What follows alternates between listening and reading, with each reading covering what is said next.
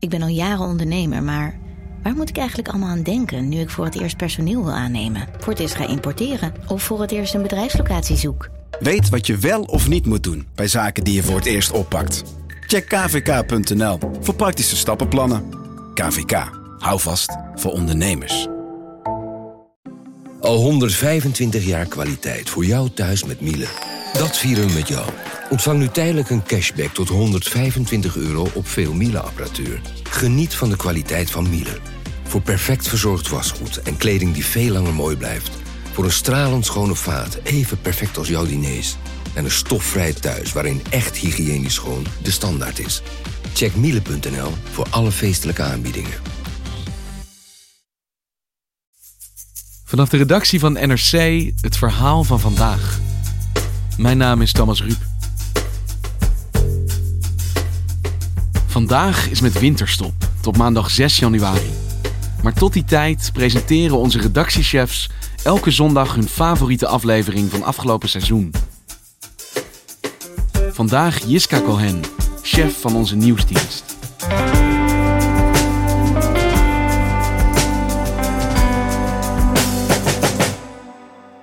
Hey Jiska, heel fijn dat je eventjes tijd had om eh, de studio in te komen. Misschien beginnen om je even voor te stellen. Ja, ik ben uh, Jiska Cohen. Ik ben chef van de nieuwsdienst van NRC. De redactie waar al het nieuws snel verslagen wordt. Vooral voor online, maar dat komt ook vaak in de krant terecht als kortje of als kort nieuwsbericht. Maar je had wel tijd om één aflevering van ons, van het afgelopen seizoen, uit te kiezen. Ja, natuurlijk. Ja, ik ben een mega groot fan van uh, NRC Vandaag. Yes! En um, ik heb uh, gekozen de dag na de moord op Dirk Wiersum. Ook een hele drukke dag bij de nieuwsdienst. We hadden toen veel contact ook met verslaggever Jan Meijers. Die die dag nog volgens mij bij jullie uh, in de studio aanschoof om te praten over die moord. Wat er precies gebeurd was. Althans wat er op dat moment bekend was. Wat de gevolgen waren voor de advocatuur en vooral ook voor hemzelf. En die, die, die moord had natuurlijk ook op onze redactie impact. Uh, wij, wij, schreven erover al vanaf dat het bekend werd. We hebben dat de hele dag uh, gevolgd samen met de binnenlandredactie.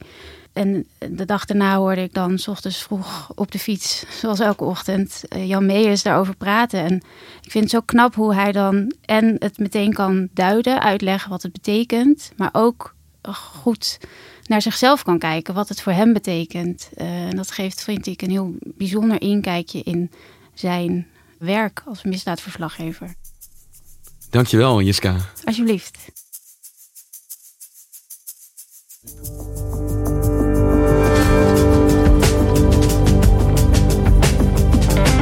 Gisterochtend werd strafrechtadvocaat Dirk Wiersum doodgeschoten voor zijn huis in Amsterdam. Wiersum verdedigde kroongetuige Nabil B., wiens broer vorig jaar ook al werd geliquideerd. Dit is meer dan een moord, constateert misdaadverslaggever Jan Meijers. Dit is terreur, met verregaande consequenties voor de Nederlandse rechtsstaat.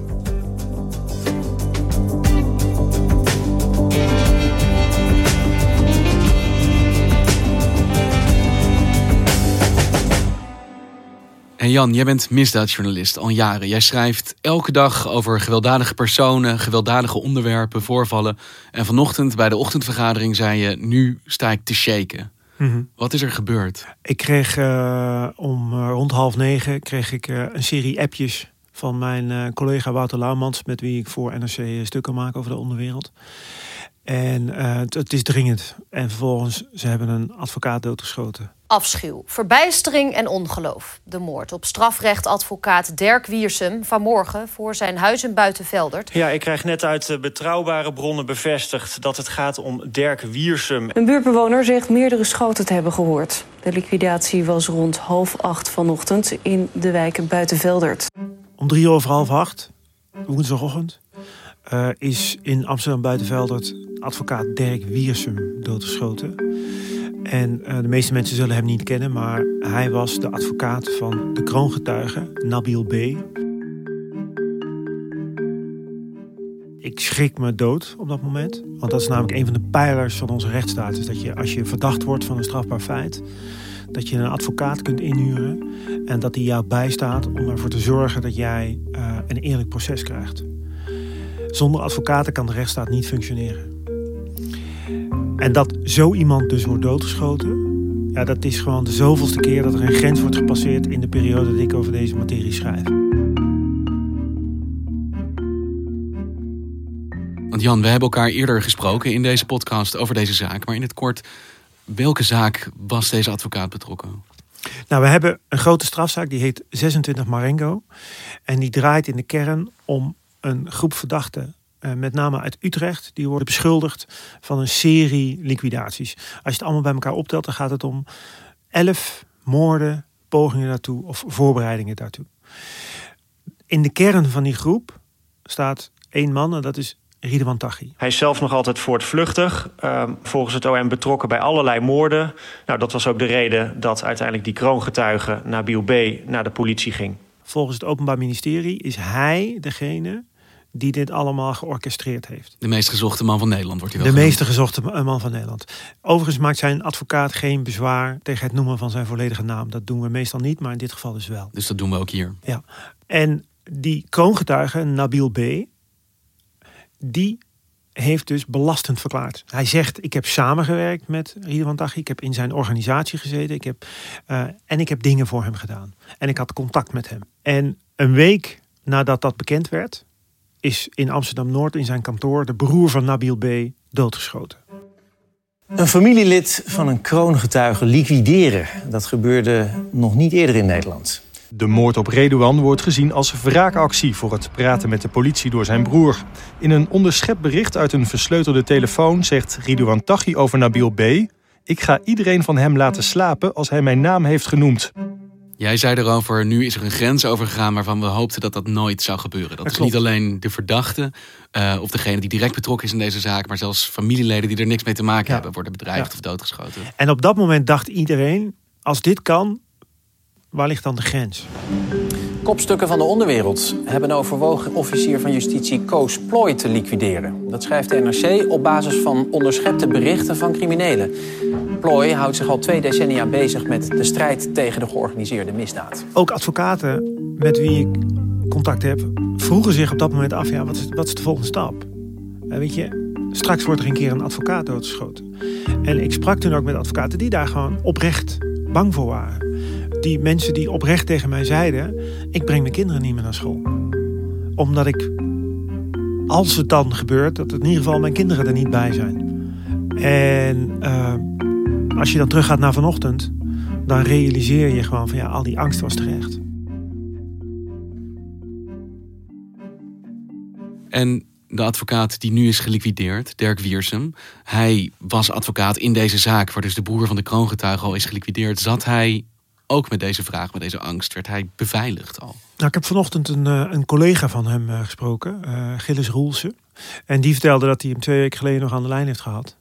En hij zei van, Dirk wilde daar gewoon niet aan. Die wilde, die, die wilde een normaal leven leiden. Die zei van, ik ben advocaat, ik doe op een normale, goede manier mijn werk. Maar ik ben ook vader en ik ben burger van Nederland. En ik wil gewoon met mijn fiets naar kantoor kunnen gaan. Dus ik wil geen beveiliging. Ik wil niet een of andere Arnold Schwarzenegger uh, 24 uur uh, aan mijn zijde. Want het niet willen van beveiliging is natuurlijk niet hetzelfde als inzien dat het misschien wel nodig zou kunnen zijn. Ik vrees dat we gewoon moeten vaststellen dat dat waar is. Uh, dat, dat, dat hij dat heeft onderschat. Want jij noemde het eerder een escalatie van de geweldsmiddelen die criminelen bereid zijn te gebruiken. En je zei doodschieten van de broer van een kroongetuige. Dat is een escalatie die we niet eerder gezien hebben. Maar misschien werd gedacht dat deze stap, het doodschieten van advocaten, zelfs in deze zaak niet genomen zou worden. Nee, en dan zie je dus, dan zie je dus telkens opnieuw dat het ondenkbare denkbaar wordt. En wat brengt dit teweeg, Jan? Dat deze horde dus nu genomen is. Dat het dus gebeurd is dat een advocaat vanwege zijn betrokkenheid in een zaak wordt doodgeschoten. Wat betekent dit voor Nederland? Nou ja, je, je, je kunt je de vraag stellen: ja, moet je mensen nog zelf de beslissing laten nemen over de vraag: jij wordt beveiligd ja of nee? Ik stel mij zo voor dat op dit moment officieren van justitie, maar ook rechters en ook andere advocaten, daar weet ik het van, die allemaal die vraag stellen. Van, ja, ik kan wel denken dat ik veilig ben, maar ga ik daar eigenlijk nog over? Kan ik dat eigenlijk beoordelen? Ik denk wel dat iedereen daar nu over nadenkt en ik denk dat onze politici daar zeker over na moeten denken.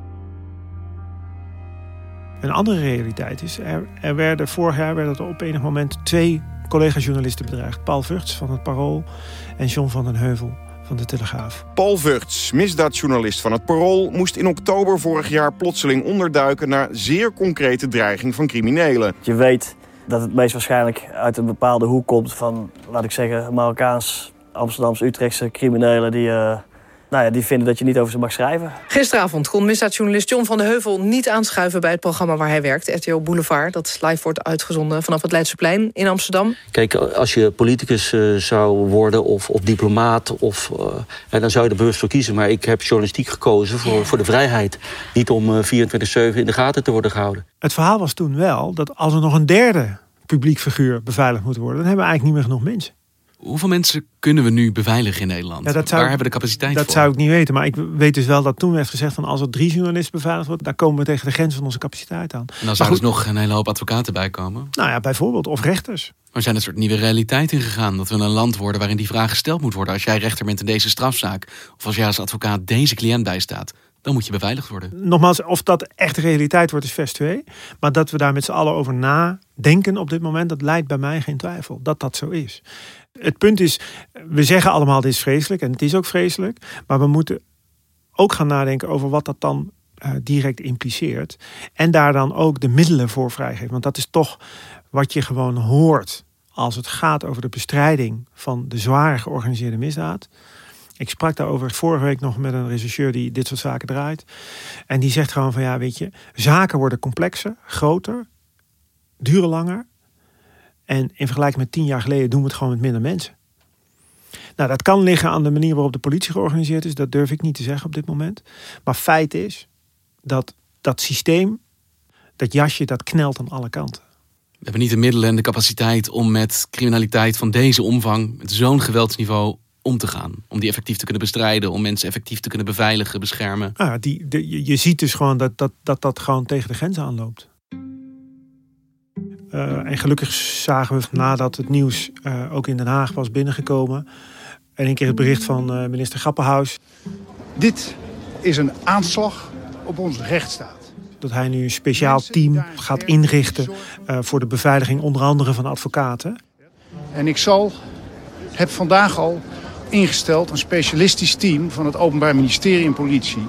En die gaan onder leiding van de Nationaal Coördinator Terrorismebestrijding en Veiligheid aan de slag. Uh, voor de nou ja, je kunt zeggen too little too late. Je kunt ook zeggen beter laat dan nooit. Uh, dus gelukkig wordt het probleem nu uh, serieus genomen. En ik hoop dan maar dat er geld en menskracht komt om het ook echt uit te gaan voeren. Maar wat je nu gewoon ziet is de afgelopen zeg maar, vijf tot tien jaar is een escalatie van wat er in de onderwereld gebeurt. Dat heb ik ook al eerder gezegd uh, in dit programma. Uh, het heeft alles te maken met cocaïne. De belangen rondom cocaïnesmokkel in financiële zin zijn zo groot. Dat heeft eigenlijk zeg maar, de onderwereld overgenomen op een bepaalde manier. Dus die escalatie heeft zeg maar, nou, de afgelopen vijf tot tien jaar plaatsgevonden. En de consequenties daarvan waren heel lang niet zichtbaar. En die komen nu, zeg maar, die worden nu eigenlijk op tafel gelegd. Die, die worden nu in één keer allemaal zichtbaar. En ik kan me nog herinneren dat we naar de Italiaanse maffia keken in de jaren negentig. En dat daar uh, officieren van justitie met bomaanslagen werden vermoord. En dat er rechters in bunkers woonden, omdat ze anders niet uh, hun werk konden doen. En zover is het in Nederland nog niet. Maar de richting is wel dezelfde. En Jan, als je als strafrechtadvocaat nu dus blijkbaar kan worden doodgeschoten... puur op basis van wie jij verdedigt... Wie haalt het dan nog in zijn hoofd om een kroongetuige bij te staan? Het gaat toch invloed hebben op wie advocaten wel en niet als cliënt willen accepteren?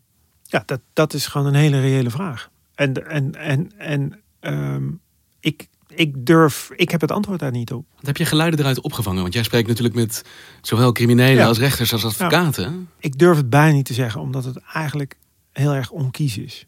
Op de dag dat Dirk Wiersum is vermoord. Maar Nabil B. heeft een nieuwe advocaat nodig. Wie gaat dat doen? Volgende week is de, de, de eerstvolgende uh, tussentijdse zitting, zoals we dat zo netjes noemen, waarbij de rechtbank gaat beoordelen hoe het verder gaat met de zaak. Daarin zal dus Nabil B. zonder zijn advocaat uh, wie is er aanwezig zijn. En dan zal er een kantoorgenoot zijn, maar die kantoorgenoot zal moeten beslissen: wil ik dit? Wil ik dit, ja? Is dit het waard? Is dit het risico waard?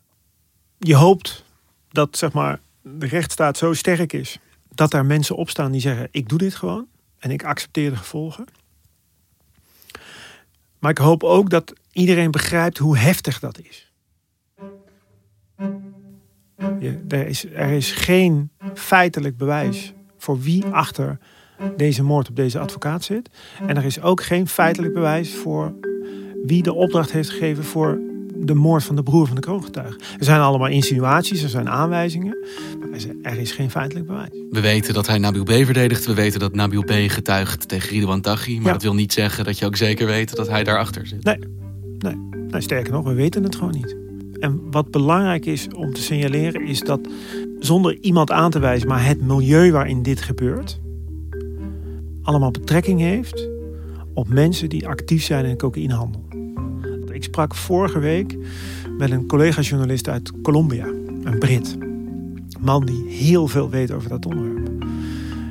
En die zei: Jan, you guys are naïef. Wij zijn naïef. Nederland is de marktplaats in West-Europa voor cocaïne. Hier komt ontzettend veel binnen.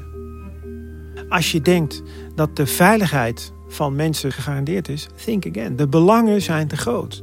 Het gaat over zoveel geld. Nou, gelukkig is er een beweging waarbij ook in de onderwereld mensen zien van geweld trekt aandacht. Dus dat kan je beter niet doen. Je kan beter in stilte opereren.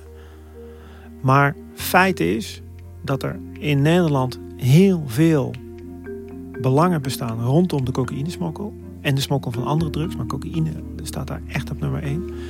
En dat heeft voor ons allemaal consequenties. En ik ben eerlijk gezegd bang dat we eigenlijk allemaal nog niet goed inzien wat die consequenties zijn. En vanuit die onderwereld bezien, creëren ze met zo'n aanslag niet ook voor zichzelf een ontzettend groot probleem? Want criminelen hebben per definitie advocaten nodig als zij ooit worden opgepakt. Dat natuurlijk in heel veel gevallen gebeurt. Creëren ze nu niet een situatie waarin ze zelf ooit een strafrechtadvocaat nodig hebben en iedereen zegt: ja, ik ga dat niet doen. Want dan is er een concurrent van jou die vervolgens uh, op mij afkomt. Maar zie hier de paradox. Kijk, wij redeneren rationeel. Dit is een rationele redenering. Als jij in de misdaad zit, heb je soms een advocaat nodig. Dus gast, ga niet, ja, ga niet de mensen die je zelf nodig hebt doodschieten. Yo, als jij ruzie krijgt en je hebt veel geld verdiend in die wereld, dan stap je er toch uit. Dan ga je toch weg. Dan, neem je, dan pak je toch je boeltje op en dan ga je lekker in Canada zitten. Nou, ik laat me niet wegjagen, is het antwoord. Het punt is dus, je kunt het proberen te begrijpen. En soms lukt dat ook wel. Maar onze rationaliteit is niet per se de rationaliteit van criminelen. Je hoort niet van jouw onderwereldcontact van... ja, verdomme, nu zijn we, uh, hebben een nieuwe werkelijkheid gecreëerd... die het voor ons ook lastiger maakt om te opereren. Nou, er zijn vast mensen die zo denken. Maar er, zijn, er is dus in ieder geval één iemand... die, die heeft gedacht... ik doe dit gewoon. En wat ga jij doen? ik ga volgen en ik ga verslag doen. En ehm, eh, ook voor mij geldt dat ik goed moet nadenken over uh, de vraag uh, of ik dit wil en of ik, of ik dit in, in normale veiligheid kan doen. dat zijn vragen die wij ons allemaal stellen. Maar verandert het voor jou iets? De manier waarop jij je werk doet, de manier waarop je je voelt terwijl je je werk doet? Um, in principe niet, omdat ik hier over nagedacht heb. En ik, ik heb ik, ik probeer in te schatten uh, wat het voor mij betekent. En dat doe je zo goed en zo kwaad als het kan. En ik heb voor mezelf een setje spelregels en, en uh, uitgangspunten. En die bespreek ik met enige regelmaat met mijn chef en met de hoofdredactie. En op basis daarvan moeten we beslissingen nemen. En het kan zijn dat er een moment komt dat ik denk van nu ben ik er klaar mee. Maar dat zou, als je dat zeg maar doet in vrije wil, dan is dat prima. Maar als je dat doet omdat je denkt dat je niet meer veilig kunt functioneren, dan is dat ontzettend erg. Zijn we een andere rechtsstaat geworden nu met deze gebeurtenis? Ja, ik denk het wel. Ik denk dat op het moment dat rechters moeten gaan nadenken over de vraag: ben ik veilig? Wat is dan de impact van wat die rechter moet doen? Rechters moeten onafhankelijk een oordeel kunnen vellen. En als de georganiseerde misdaad dus angst zaait, want eigenlijk is dat wat het is. Hè? dit is angstzaaien. Het is een vorm van terreur. Dat heeft natuurlijk dat heeft gewoon impact. Daar moeten we niet blind voor zijn.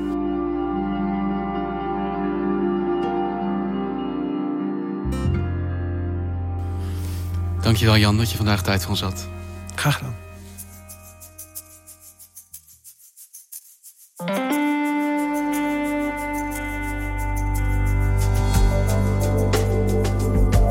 Je luisterde naar vandaag, een podcast van NRC. Eén verhaal, elke dag. Dit was vandaag, morgen weer.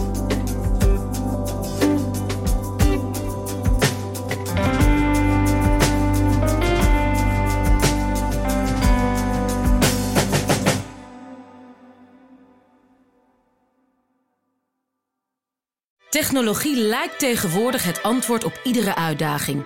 Bij PwC zien we dit anders. Als we de potentie van technologie willen benutten, kunnen we niet zonder een menselijk perspectief. Human-led, tech-powered noemen we dat. Ga naar pwc.nl.